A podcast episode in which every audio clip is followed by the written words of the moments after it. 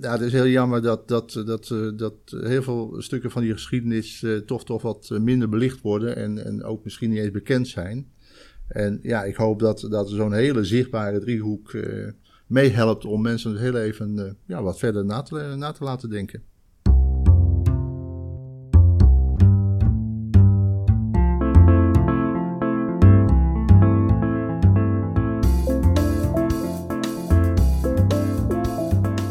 Welkom bij de podcast van Bureau Gelijke Behandeling Flevoland. Met bijzondere verhalen van gewone mensen over diversiteit en inclusie.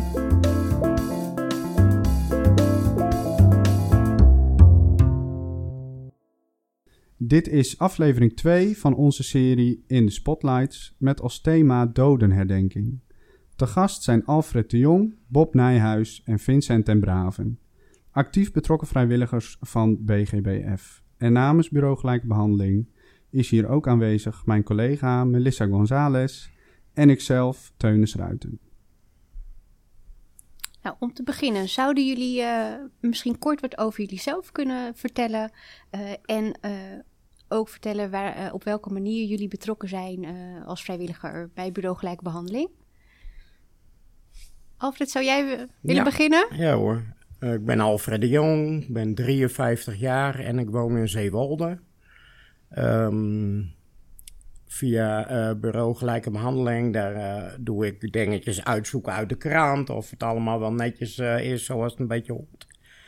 En ik ben ooit eens benaderd door iemand om misschien de krant te willen maken... voor de 4 mei-legging. Diegene had gehoord dat ik... wel kransen maakte, dus op die manier is dat gekomen. Ja, en zo ben ik dus in contact gekomen met Bureau Gelijke Behandeling. Ja. Okay. Bob? Ja, ik ben Bob Nijhuis, we wonen in Dronten. En we zijn eigenlijk we hebben contact met Bureau Gelijke Behandeling... eigenlijk via de werkgroep CSC Flevoland. Dan een tijdje terug dat het weer opgeheven is... Maar op dit moment is Bureau Gelijke Behandeling Flevoland heel erg actief. Vooral voor de homo-emancipatie. Of de GHLBTIQ en wat dan ook. En ja, we vinden het gewoon heel leuk om daar ook af en toe praktische hand- en spandiensten te doen. Om acties mogelijk te maken. En acties zijn vaak zichtbaarheidsacties. Zoals nu de kranslegging, wat natuurlijk aan de ene kant een herdenking is. En aan de andere kant ook weer onder de aandacht brengen van wat er in het hele verre verleden gebeurd is. Maar wat eigenlijk ook nog steeds gaande is als het gaat over onderdrukking of stigmatisering. En dat we vinden het gewoon leuk om dat te doen. Vincent? Ik ben Vincent en ik ben 49 jaar. En ongeveer nu 18 jaar geleden zijn Bob en ik samen naar Lelystad komen wonen. En daar was toen eigenlijk niks. Daar was een actief groepje mensen die een COC op wilden richten. En dat is ons voor een deel ook wel gelukt. Alleen het was heel moeilijk om dat te onderhouden... op de been te houden. En zo zijn we eigenlijk later in contact gekomen met Bureau Gelijke Behandeling, want die ging ons weer benaderen. En daardoor zijn er, vind ik, binnen Lelystad heel veel dingen toch wel op gang gekomen. Oké. Nou, dank jullie wel. Teunus, die zei het al, we gaan het vandaag hebben over de dodenherdenking. En het is alweer 76 jaar geleden dat de Tweede Wereldoorlog is geëindigd. En we herdenken het elk jaar nog. Wat is het belang van herdenken voor jullie? Ja, ik denk dat er heel veel aspecten aan zitten. Ik denk op de eerste plaats een stukje respect voor de mensen die daar toch onder hebben te lijden. Gehad en meestal met de dood hebben moeten bekopen. Dus dat is het eerste. Maar aan de andere kant, ook nu zie je voortdurend gevallen van onderdrukking. En dat bepaalde groeperingen in de maatschappij een etiket opgeplakt krijgen. En dat is in feite ook een beetje waar de zichtbaarheidsactie over gaat. De zichtbaarheidsactie, het leggen van een krans met een hele specifieke roze driehoek. En die roze driehoek die staat eigenlijk voor de homo-identiteit. Maar de oorsprong daarvan is in de Tweede Wereldoorlog, waarbij de nazi's allerlei kleuren driehoeken hadden bedacht om specifieke bevolkingsgroepen te kenmerken. En meestal was het in kampen, concentratiekampen of wat dan ook. In ieder geval in gevangenschap. En ik vind het heel goed om dat voortdurend zichtbaar te laten houden. Alleen, ik denk ook dat heel belangrijk, de hele ceremonie is best indrukwekkend. Het is een moment van stilte en je weet wel waar je het voor doet. Er zijn natuurlijk tijdens de oorlog zaken gebeurd waar je dus liever niet over praat. Maar ik denk dat het goed is om dat wel te herdenken, om dat met respect te blijven behandelen. Ja, dus eigenlijk wat je zegt is een stukje respect naar de geschiedenis toe. Ja. En voor jou heeft het ook nog actualiteitswaarde, omdat vandaag de dag ook bepaalde groepen mensen een label opgeplakt krijgen. Ja. En dat label is wel heel letterlijk in de vorm van die roze driehoek. Ja. Want even om daar iets meer over uit te leggen, over de roze driehoek. Ja. Dus de nazi's gebruikten voor Joodse mensen een Davidster, een gele Davidster. Ja. En die driehoeken die werden gebruikt in kampen. Ja. Kun je daar iets meer over vertellen? Nou, de nazi's hebben heel veel kleurcodes bedacht om groeperingen aan te duiden. En dat hebben ze gedaan door onder andere de driehoekige vorm gekleurde lap stof op de gevangeniskleding te naaien. En die kleuren stonden voor bepaalde groeperingen. En er waren rode, groene, blauwe, bruine, zwarte, paarse kleuren driehoek. En daarmee kon men eigenlijk de groepen identificeren. De roze driehoek is eigenlijk in de jaren 70 door de homogemeenschap hergebruikt als wat men zegt als middel van trots. Ik weet niet of dat het juiste woord is. Nou, je zou kunnen zeggen in de jaren 70 is het... het was natuurlijk een symbool van haat eigenlijk. Symbool van onderdrukking. En je zou kunnen zeggen dat de homogemeenschap in de jaren 70 dat symbool een soort van heeft teruggeëist. Ja, maar ik weet niet of dat... Ja, ik zit dan onvoldoende in de geschiedenis. Ik weet niet of het een symbool van haat was. In feite waren al die kleuren en symbolen haat. De Davidster, die bestaat uit twee gele driehoeken in feite. Ja. Dat waren allemaal symbolen van haat. Omdat er maar één ding goed was blauwe ogen en blond zijn. Ja. En alles wat er anders aan was, dat... werd in kampen gezet. En dan hoeft het niet altijd goed af te lopen. Nee. Dat weten we. Ja. Nou, daarin is het natuurlijk ook wel belangrijk om te weten waar het symbool voor staat. En waar het nu misschien met trots voor gebruikt wordt. Dat mag gerust, vind ik. Ik kan mij nog herinneren, ongeveer 20 jaar geleden ben ik getrouwd met een man. En toen hadden wij gebakjes laten maken voor de bruiloft met een roze driehoek erop. Daar kwamen ook allerlei soorten mensen. Dus ook mensen die niet een idee maar hadden waar dat voor stond. Nee. Nou, dat hebben we dan uitgebreid uitgelegd. En ja, was uitgebreid. Maar we hebben het uitgelegd zo, want voor ons voelt dat als een soort trots om te laten zien. 2 mannen mogen hier met elkaar trouwen. Wat zijn we daar blij mee? En op die manier... wilden we dat presenteren aan de mensen, ook de mensen die er niet bekend mee waren. Ja. Een beetje een stukje uitleg geven ook daarover. Ja, mooi. En dan weet ik niet of je op je bruiloft moet gaan lesgeven, dat hoeft dan ook weer niet, maar... Nee, maar je geeft toch iets mee aan mensen. Ja. Of het is er wel te zien, zeg maar. Of mensen het meekrijgen is een tweede, maar ja. Mooi.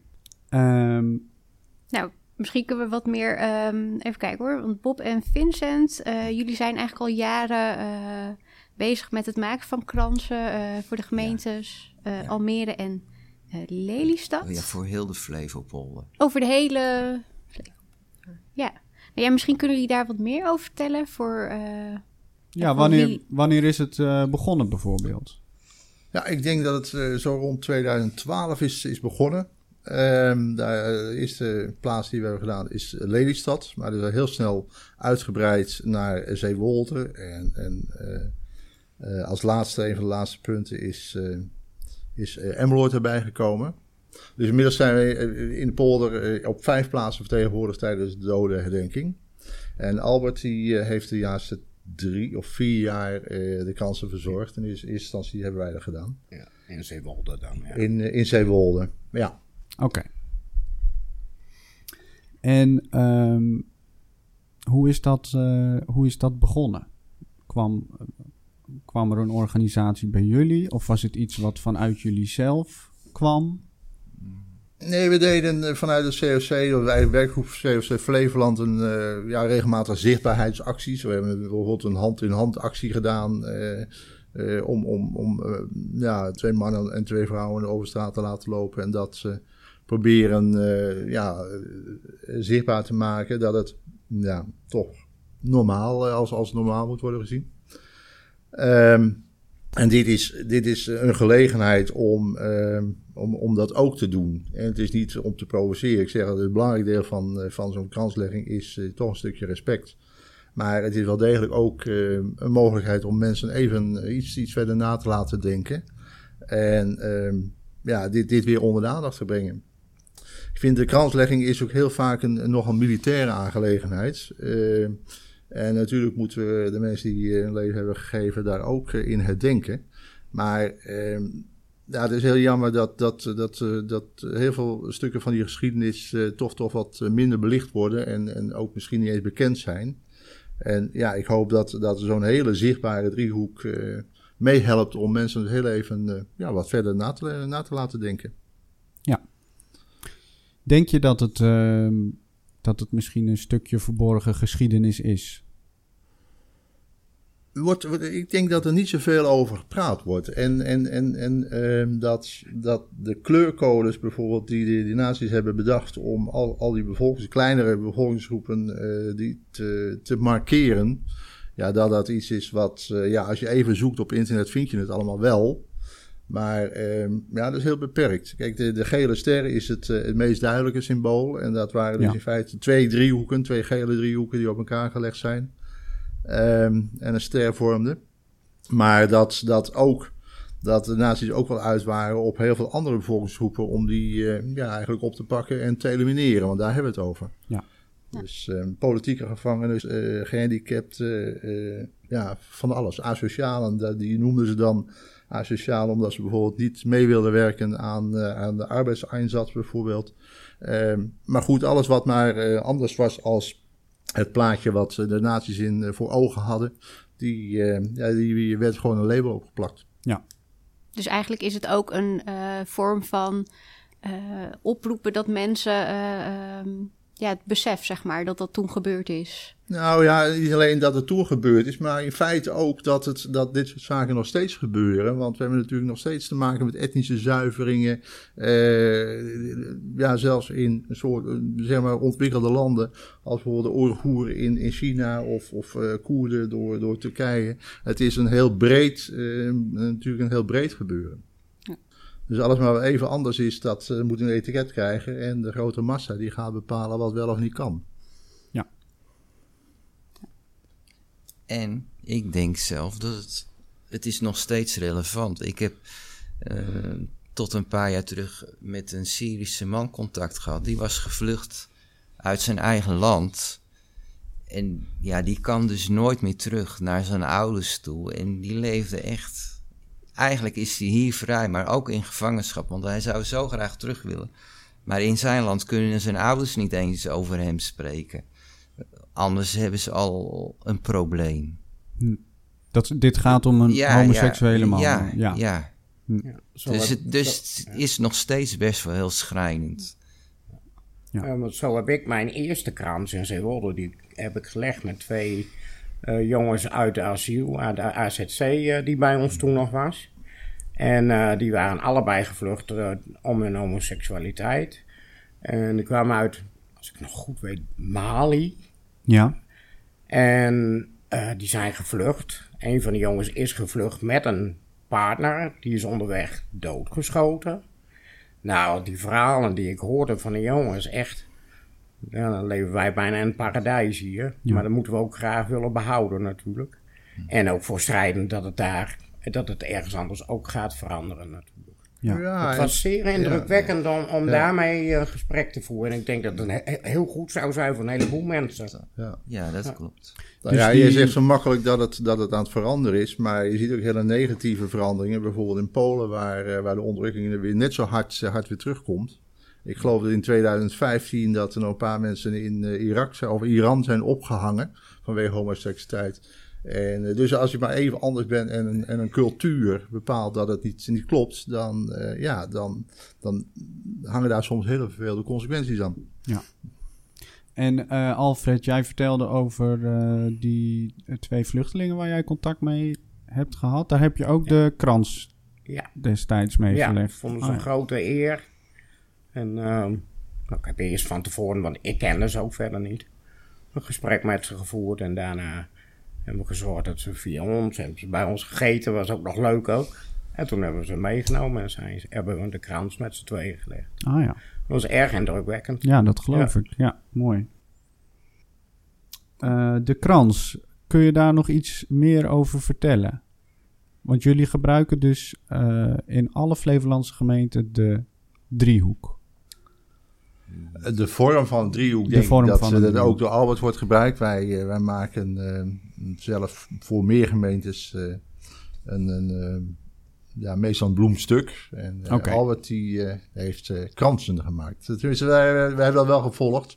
Maar goed, je kunt maar op één plaats tegelijk zijn met zo'n kranslegging.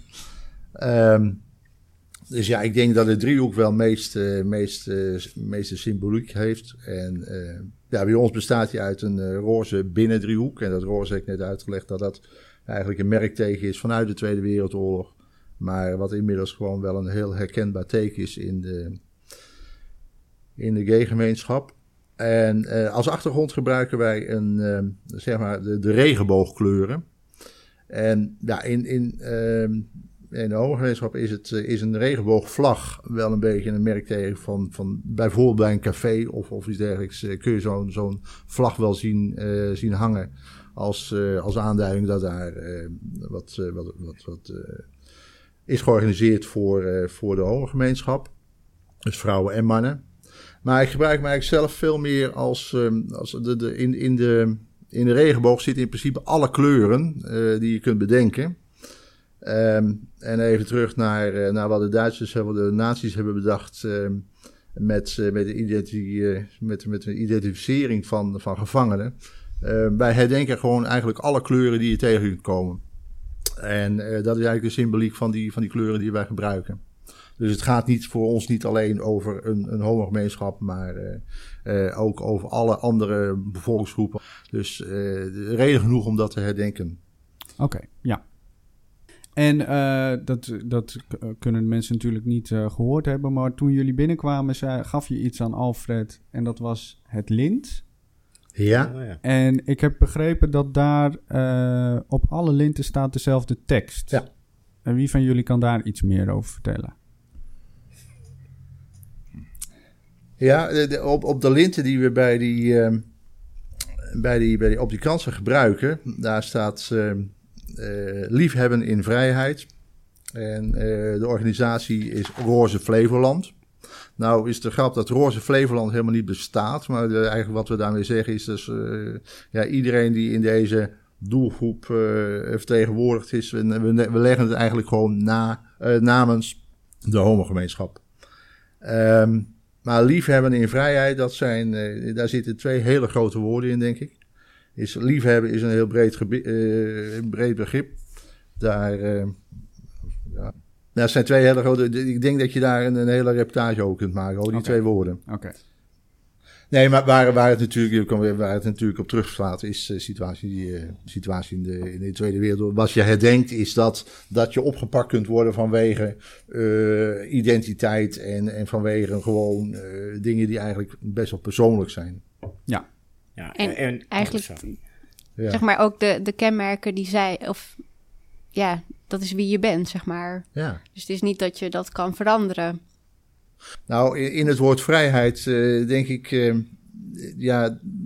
Ik vind het een heel lastig woord, omdat volgens mij vrijheid heb je niet, maar vrijheid kun je krijgen van een ander, of je kunt een ander vrijheid geven. En ik denk dat dat een beetje de essentie van vrijheid is, dat de vrijheid wordt bepaald door hetgene wat je door de ruimte die je van een ander krijgt.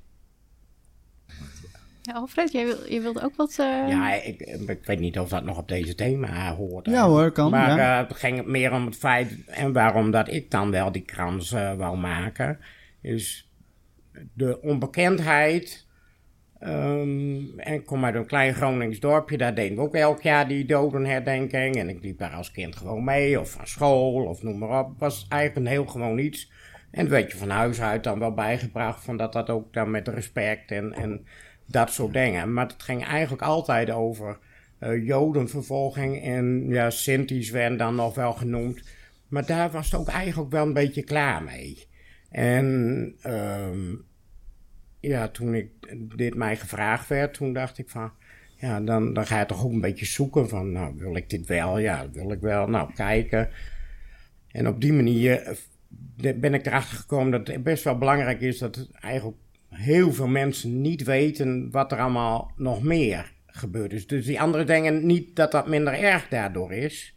Dat is verschrikkelijk. Ja. Maar andere groeperingen mogen net zo goed daarin herdacht worden... en ook over gepraat kunnen worden, noem maar op. Ja. Vond ik. En daarom ben ik daarmee begonnen om daar aan mee te werken. Ja. Nou, ik had nog wel een vraag, want was je daarvoor al bekend met de geschiedenis... of was het echt, toen je gevraagd werd, dat je daarover ging nadenken en uitzoeken? Ja, maar gewoon dat mag je helemaal niet zeggen natuurlijk... maar gewoon de standaardgeschiedenis die je leert op school... en van je ouders en, dus en noem maar op, of van films wat je gezien hebt wel. De vervolging van de Joden... Ja, dus, dat wel. En daar waren wij daar ook, ging ook naar die herdenking toe. En ja, dat was gewoon een normaal standaard iets. Maar ja, dan kom je op een bepaald moment zelf uit de kast. En dan komt deze vraag. En ja, dan ga je toch eens verder zoeken hoe het nou toen is geweest en gegaan. En dan zal ik vast nog niet alles gevonden hebben, maar... En dan ga je toch beter over nadenken en zo. En dat het gewoon heel erg eigenlijk onbekend is. Mm-hmm. Ja. En dus dat vond ik belangrijk voor mijzelf. Om daarom te zeggen, dan ga ik daaraan meewerken. Ja. Nou, het is eigenlijk pas dat je hier de laatste jaren iets van hoort. Wat je zegt vroeger... Ik had ook... mijn oma vertelde ook wel over de oorlog... En die hadden, maar dat ging meestal over Joodse mensen. En dan hoorde je, dat is nog steeds zo, van families die afgevoerd waren. Daar werden de straten naar vernoemd waar die mensen wonen. En ja, zulke verhalen. Maar over de homo's in de oorlogssector had ik eigenlijk nooit veel geschiedenis van meegekregen. Ook op school niet, inderdaad. Nee. Daar werd eigenlijk nooit over gepraat. Nee. En toen ik jong was, nee, eigenlijk niet. Nee. Ja, ik vraag me ook wel af hoe dat komt. Ik woon zelf in Tollebeek.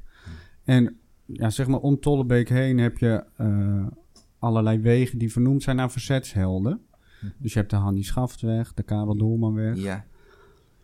De Hans Stijkelweg. En Hans Stijkel... Ik wist bijvoorbeeld ook niet dat Hans Stijkel homoseksueel was. Geen idee.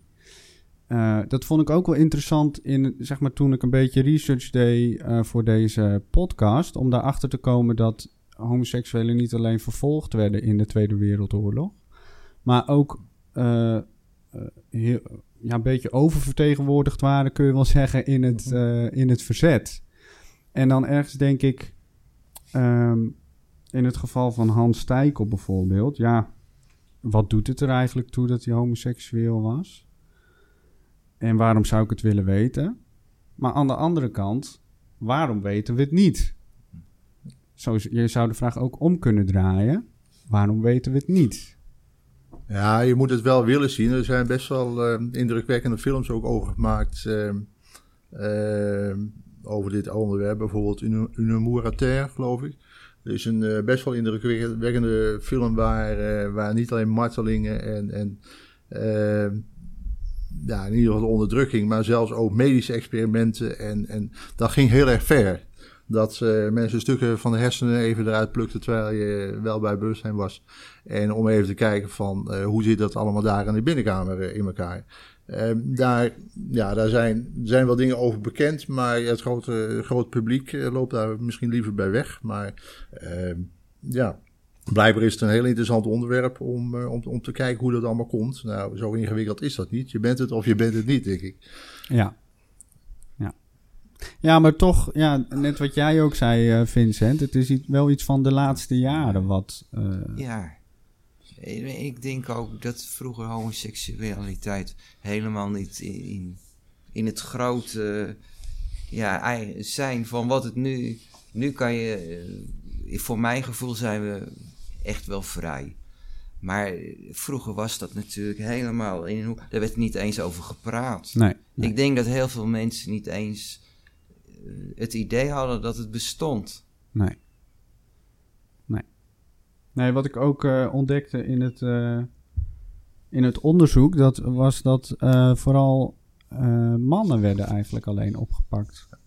op verdenking van homoseksualiteit. En als vrouw werd daar eigenlijk ook niet eens zo over nagedacht. Je werd eerder als asociaal bestempeld... als vrouw zijnde dan...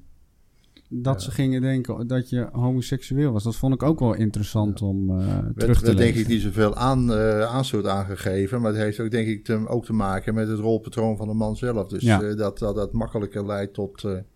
Ja, dat was in die tijd natuurlijk nog even wel een ander verhaal. Die man-vrouw rolverdeling. Ja, dat zal ook zeker daarmee te maken hebben. Wat ik zelf ook wel interessant vond, er is een digitale tentoonstelling van het Nationaal Comité 4 en 5 mei. Die heet Vervolgd Verlangen, samengesteld door Judith Schuif. En eigenlijk, als je die webpagina opzoekt, daar valt dan te lezen dat vervolging zoals in Duitsland vond in Nederland niet plaats. Wel was je als homo extra verdacht. En ik ben eens even in die geschiedenis gedoken, want ik dacht, nou, dat is wel een sterke uitspraak om te zeggen van als homoseksueel werd je niet vervolgd. En ik las bijvoorbeeld over Niek Engelsman, dat is een van de hoofdpersonen eigenlijk die genoemd wordt op die webpagina. Hij was redacteur van het blad Levensrecht, geloof ik. Levensrecht? Ja, Levensrecht heette dat. Dat was gericht op homoseksuelen in die tijd. In Duitsland was een vergelijkbaar tijdschrift. En die mensen uit Duitsland, die hadden hem getipt van... joh, als je slim bent, dan zorg je dat het hele adressenbestand is verwijderd... en alles wat je hebt, verbrand het. Want ze hebben het bij ons gebruikt om mensen op te pakken. Hij heeft dat dus ook gedaan... Dus ik vraag me dan af, dus de nazi's hebben de kans dus eigenlijk ook niet gekregen, in dit geval, om de mensen te vervolgen. Dus dan, je kan jezelf afvragen van, als hij niet die tip had gekregen en hij had het niet gedaan, voor hetzelfde, wat was er dan gebeurd met dat adressenbestand? Hadden ze dan wel de mensen opgepakt? En wat ik ook tegenkwam was dat politiekorpsen bijvoorbeeld wel ook lijsten bijhielden van mannen die ze verdachten van homoseksualiteit. En dat die ten tijde van de oorlog die lijsten allemaal zijn samengevoegd op commando van de nazi's. Dus ja... Het plan lijkt toch vooral wel dat... Maar het was toch sowieso in die tijd nog verboden om homoseksueel handelingen te verrichten of dat soort dingen. Ja. En om homo te zijn. Dus het was natuurlijk, die waren toen net zo goed als nu, alleen niet bekend, niet open. En dus was die groep ook kleiner, wat logisch is. Ja. En... ja, ik stel me voor, als dat nu zo zou zijn... Ja, ik kan me haast niet voorstellen dat dat gebeurt ooit. Maar ja, je weet maar nooit. Dan is die groep veel groter, omdat er veel meer openheid in is. Ja, ja. En zo gauw het onderdrukt wordt, waar dan ook, en er zijn nog genoeg plekken op de wereld waar dat zo is, ja, dan zal het in het geheim gebeuren. Ja, ja. En dat was in die tijd hier ook zo. Ja. Er is in Duitsland een tijdje heel open geweest. Dat was dan in de jaren 20. Maar dat was ook niet overal natuurlijk, meer in grote Berlijn was echt heel open en vrij. En had je echt veel ontmoetingscafés en dat soort dingen. Maar zo gauw er een beetje die rechtse politiek opkwam en daar heel erg tegen begon te ageren. Ja, toen werd het al heel snel ook daar verboden. En dan kreeg je gewoon razzia's en dat soort dingen. Ja. Ja. Ja, en als ik daar dan aan terugdenk, of als ik me dat dan probeer voor te stellen, dan denk ik, dat beeld ook wat jij nu schetst van Berlijn bijvoorbeeld in de jaren 20. Inderdaad, er waren gewoon homocafés en je kon hand in hand op straat lopen. 100 jaar geleden in Berlijn. Ik vraag me dan ook wel af, zouden die mensen ook gedacht hebben van, dat gaat niet gebeuren. Dat gaat niet gebeuren. Nee. Zeg maar toen die mensen aan de macht kwamen, die partij van Hitler. En net wat je nu zegt, er zijn vandaag ook veel plekken in de wereld waar dit soort dingen nog steeds gebeuren. Jij, Bob, noemde net al even bijvoorbeeld Polen. Dan heb je een voorbeeld waar de regering gewoon ook echt meewerkt aan jouw eigen onderdrukking, bijvoorbeeld. En zo zijn er vast wel meer plekken in de wereld te vinden. Ja. Het is een vrij extreme vorm van onderdrukking. En blijkbaar is er in de afgelopen 75 jaar, laten we dan de periode na de oorlog dan erbij halen, is er blijkbaar nog niet veel geleerd. Ook niet van de rassenhaat in Amerika of waar dan ook. Dingen blijven zich herhalen. En ik denk dat dat gewoon een van de redenen is waarom je ook moet blijven herhalen, dat je zo'n dodenherdenking doet en probeert ook juist de reden waarom je het doet steeds onder de aandacht te brengen. Ja. Ja. Ja. Ik vond nog een mooi citaat wat hier wel bij aansluit van Mark Twain, de Amerikaanse schrijver. Hij schreef, de geschiedenis herhaalt zichzelf niet, maar ze rijmt wel. Dat zou hier eigenlijk misschien ook wel van toepassing kunnen zijn. Ja. Zijn er nog dingen waarvan jullie denken, nou dat had ik nou nog wel even willen benoemen? Ja, waar ik gechoqueerd van was, maar dat was omdat ik ging zoeken naar aanleiding van dit gesprek. En dat er dus in 1970 waren er nog 2 jongens van het COC, meende ik, opgepakt omdat ze ook een krans wouden leggen. Ja. Okay. En je werd op duur dan, was dan omdat ze niet op tijd aangevraagd hadden om een krans te mogen leggen. Ja. Maar zo wat. Dat was 1970. Ah, ja. Ja. Nou, ik geloof ook dat het niet meer strafbaar stellen van homoseksualiteit is volgens mij in 1973 geweest. En waarschijnlijk in Engeland nog een stuk later, ergens in de 80e jaren geloof ik. Dus dat loopt allemaal heel erg achter. Maar ja, waar staan we nu? Wat me wel opvalt met die kanslegging is dat er heel veel organisaties wel een kans leggen. Van ambtenaren, van grote bedrijven, van maatschappelijke organisaties. Maar dat de specifieke doelgroepen maar kleinere gemeenschappen, die wel degelijk in verband met de oorlog behoorlijk te lijden hebben gehad, dat je die eigenlijk bijna niet ziet. Mm-hmm. En zo heb ik bijvoorbeeld nooit Sinta's nooit een krans zien leggen. Het zal waarschijnlijk wel gebeuren, maar als ik het heb over zichtbaarheid, dan is het mij niet opgevallen. Nee, niet in het groot. Dus niet hier in de polder in ieder geval. Hm. Oké. Nee, en ik denk ook dat ze veelal wel hun eigen herdenkingen ook nog weer hebben, hè. Wij hebben dat monument in Amsterdam. Ik weet niet zeker, maar ik ga er maar vanuit dat daar op 4 mei waarschijnlijk ook een kransdriehoek neergelegd wordt met bloemen. Ja. Maar eigenlijk zou die daar niet moeten liggen. Nee. Die moet gewoon aan het publiek waar iedereen dan op dat moment is, daar zou die moeten neergelegd worden. Ja. En die had ook, van mij betreft, mag die bij de eerste rij, hoor. Ja, ja, tuurlijk, ja. Dat ben ik helemaal met je eens. Ja. Ja, het is inderdaad een beetje gek dat het apart een straat verderop moet gebeuren. Ja, precies. Ja. Dit was de tweede aflevering in de serie In de Spotlight. Bedankt voor het luisteren. De kransleggingen in provincie Flevoland vinden zonder publiek plaats vanwege de geldende coronamaatregelen. We noemen hier liever geen tijdstippen, want we willen mensen niet stimuleren om toch te gaan. Althans niet dit jaar.